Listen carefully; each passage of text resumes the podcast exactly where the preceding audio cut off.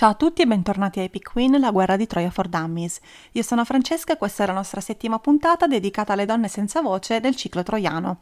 Questo libro nasce da una serie di suggestioni che ho ricevuto da varie opere. La prima, anzi le prime, ovviamente sono le tragedie di Eschilo, Sofocle e Euripide che si sono scatenati nella tragediografia antica nel descrivere le donne che sto per raccontare. E poi anche grazie al libro di Pat Barker che si chiama Il silenzio delle ragazze. È uscito da poco in italiano, ve lo straconsiglio perché è un libro bellissimo, scritto molto bene e anche tradotto molto bene, che racconta la guerra di Troia dal punto di vista di Briseide. Briseide che se vogliamo è il casus belli tra Achille e Agamennone. Quindi Diciamo che questa puntata ha varie suggestioni e vari debiti, quindi ci tenevo a sottolinearli prima di iniziare ad entrare nel vivo del discorso. Vorrei partire con quelle che Euripide chiama le troiane, cioè le donne sopravvissute al sacco e all'incendio di Troia che vengono destinate a diventare schiave nelle regge dei vari re achei. Le donne descritte da Euripide sono Andromaca, Cassandra ed Ecuba, la vecchia regina di Troia. Ecuba era la seconda moglie di Priamo, la prima si chiamava Arisbe ed era la madre di Esaco, vi ricordate ne abbiamo parlato nella puntata su Achille e Paride, era quello che aveva previsto che Paride avrebbe portato un po' di sfiga in sostanza. Secondo Omero, quindi questa notizia la troviamo nell'Iliade, Ecuba proviene dalla Frigia ed è figlia di Dimante, mentre secondo i drammaturghi classici eh, veniva dalla Tracia ed era figlia di Cisseo e di Telecleia. Diciamo che questa versione appartiene più a Euripide. Il nome Ecuba ha un'etimologia un po' incerta. Secondo alcuni vuol dire colei che possiede molto bestiame. È possibile, trattandosi di una regina, è possibile. Oppure può voler dire addirittura colei che colpisce il bersaglio, ma quella che mi, mi, mi ha fatto più sorridere e che personalmente ho legato di più a quella che è stata la sua vita è stata vacca che partorisce a piacimento. È una definizione terrificante, ma allo stesso tempo calzante con quella che è stata la maternità di Ecuba, perché a quanto pare ebbe ben 19 figli da Priamo. Questi figli vado elencandoveli perché alcuni li abbiamo già incontrati e alcuni saranno oggetto di questa puntata. Ettore, che sarebbe stato il primogenito, Paride, il secondogenito, che fu il figlio chiamiamolo porta sfiga che viene mandato via, che poi ritorna, eccetera. Iliona. Iliona in realtà è ignota alle fonti greche, viene aggiunta alla lista dei figli di Priamo grazie a una tragedia scritta in latino, ma di fatto non è nelle fonti greche. Creusa, che sarebbe stata la sposa di Enea, il cui nome significa la signora, perché Chireion, che appunto dovrebbe essere l'etimologia della parola Creusa, vuol dire la signora, o la regina. Poi c'è la Odice, colei che giudica il popolo, che sarebbe stata la più bella delle figlie di Priamo. Polissena, colei che ha molti ospiti, che rincontreremo nella piccola Iliade nella Persis. Deifobo, colui che incute paura in battaglia, questo significa il suo nome. Rincontreremo anche lui. Eleno e Cassandra, che secondo alcune fonti sono gemelli e secondo alcune altre no. Il nome Cassandra significa colei che eccelle tra gli uomini, mentre Eleno è semplicemente il maschile di Elena, quindi vi invito ad andare a, riascoltare la puntata su Elena e Odisseo per comprenderne l'etimologia. Ci sono due versioni che riguardano Eleno e Cassandra perché entrambi avevano il dono della profezia. Secondo la prima versione, i due avrebbero ricevuto da bambini il dono della profezia nel tempio di Apollo Timbreo, che era un tempio che si trovava intorno a, a Troia e che era dedicato al dio Apollo. Apollo si sarebbe manifestato attraverso due serpenti che avrebbero leccato loro le orecchie e avrebbero dato loro appunto il dono della profezia. C'è una seconda versione che vorrebbe che Eleno invece avesse avuto il dono della profezia per conto suo e che Cassandra l'avesse ricevuto da Apollo come un tentativo di conquista, nel senso che Apollo si era innamorato di Cassandra. Non era però il contrario, nel senso che Cassandra non si era innamorata di Apollo. Quindi Apollo, per essere stato respinto, le lasciò il dono della profezia, ma le sputò sulle labbra. Questo determinò il fatto che Cassandra non sarebbe mai stata creduta. Vedremo insieme, raccontando la storia, che le profezie di Cassandra si riveleranno sempre vere, quindi tutto quello che noi sentiremo pronunciare da Cassandra puntualmente si verificherà. Ma nessuno le crederà mai. Cassandra è un personaggio molto complesso. Il suo nome significa colei che eccelle tra gli uomini e anche lei è tra le protagoniste delle Troiane di Euripide. Purtroppo la storia di Cassandra si conclude in un modo terrificante. Già la sua vita non è stata molto felice, ma vediamo come in realtà il destino sia capace di accanirsi. Cassandra fu stuprata da Iaceoileo all'interno del tempio di Atena, subito durante il sacco di Troia, mentre sopravvissuta all'esperienza terribile di cui vi ho appena raccontato, fu destinata a diventare la schiava di Agamennone e quindi a essere portata a Micene con il re dei re. Amicene morirà incontrando la furia di un'altra donna che conosceremo tra poco, che si chiamava Clitemnestra. Continuiamo però con le troiane. Terminiamo anzitutto la lista dei figli di Ecuba. Dopo Cassandra ed Elena troviamo Pammone, un figlio poco importante, il cui nome significa il bellicoso, il ricco, non lo sappiamo. Polite, il cittadino, perché il suo nome deriva direttamente da Poleis. Antifo, il cui nome significa colui che uccide in cambio, in cambio di cosa non si sa, ma probabilmente di denaro, oppure il vendicatore. Ippono, il cui nome deriva sicuramente dalla parola ippos, cioè cavallo, Polidoro, dai molti doni, e poi infine Troilo, il cui nome deriva direttamente dal nome della città di Troia, appunto, e che sarà un protagonista poco noto, perché l'Iliade non ne parla, ne parleremo successivamente, ma che determinerà la fine del Pelide Achille che lo aveva ucciso e che andrà incontro alla vendetta di Polissena e di Paride proprio a causa di questo specifico omicidio. Durante questa vendetta Achille morirà. L'ultima delle donne raccontate da Euripide nelle Troiane in realtà la conosciamo già. Si chiama Andromaca, il suo nome significa colei che combatte gli uomini, ma in realtà probabilmente era un epiteto dedicato a suo marito e non a lei, anche se a me piace molto pensare che fosse proprio lei ad avere un grande spirito combattivo ed era la moglie di Ettore. Moglie di Ettore, figlia di Ezione, e veniva da Tebe Ipoplacia, una città della Cilicia. La Cilicia fa parte della penisola anatolica e della parte a sud della penisola stessa, che guarda verso Cipro. Il personaggio di Andromaca lo conosceremo meglio durante l'analisi dell'Iliade, ma sappiate che da Ettore non ebbe soltanto Astianate, ebbe anche Laodamante e Ossinio. La storia di Andromaca non si conclude con l'incendio e il saccheggio della città, perché, come sappiamo, Astianatte fu gettato dalle mura di Troia per evitare che la città avesse discendenza, quindi per evitare che fosse rifondata e che il nuovo re cercasse vendetta contro gli Achei. Degli altri due figli perdiamo completamente le tracce, ma sappiamo che Andromaca diventa la schiava di Neottolemo e gli darà tre figli, Molosso, Pielo e Pergamo. La vicenda di Molosso, nello specifico, sarà narrata in una tragedia di Euripide che si chiama appunto Andromaca, che inizia mentre c'è la spartizione del bottino, quindi quando Neottolemo decide di portarla a Ftia. Neottolemo era promesso sposa a Ermione, che era la figlia di Elena e di Menelao, ma a quanto pare affascinato da Andromaca, che doveva essere una donna straordinaria, decide di prenderla con sé. Molosso, nello specifico, sarà il figlio tra i tre che fonderà la dinastia dei Molossidi, detti anche Eacidi. È un nome terribile che ricorda l'acidità, ma in realtà significa discendenti di Eaco e saranno i fondatori del casato della madre di Alessandro Magno, Olimpiade.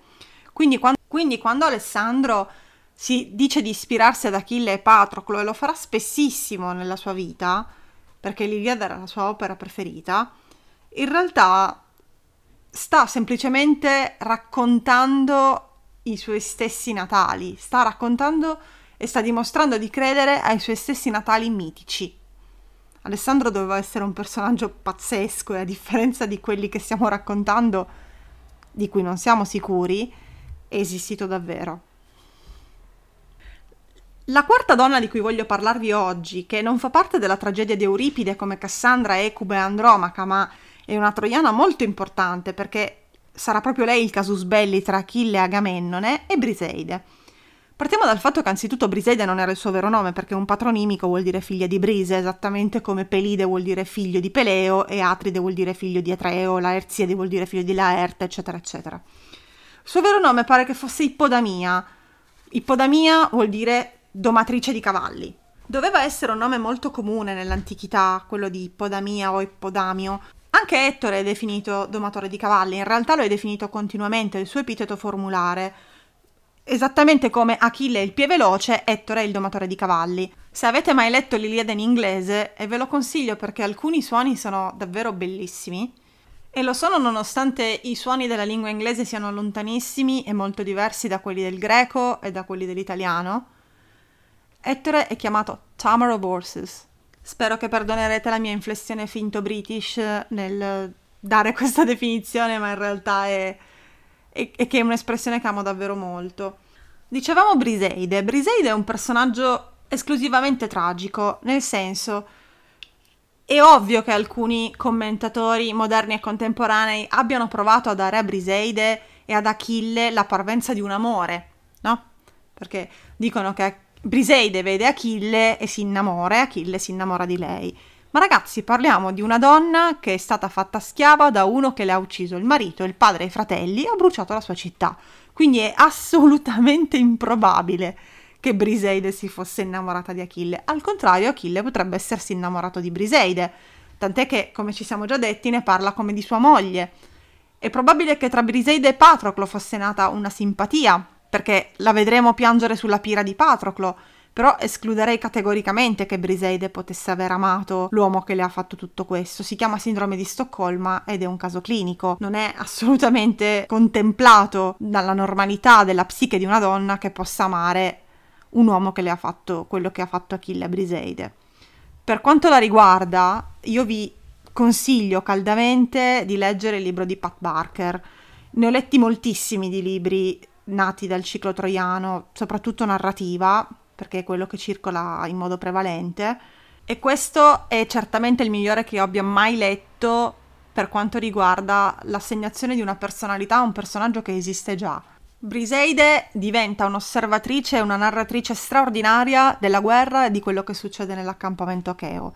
Davvero ve lo consiglio con tutto il cuore, si intitola Il silenzio delle ragazze. Cambiamo fronte, finora siamo state su quello troiano, con Ecuba, Andromaca, Cassandra e Briseide, adesso ci spostiamo su quello acheo.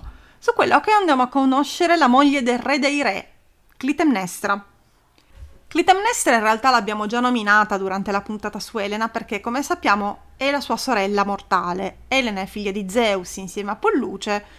Clitemnestra e Castore sono figli di Tindaro e Leda.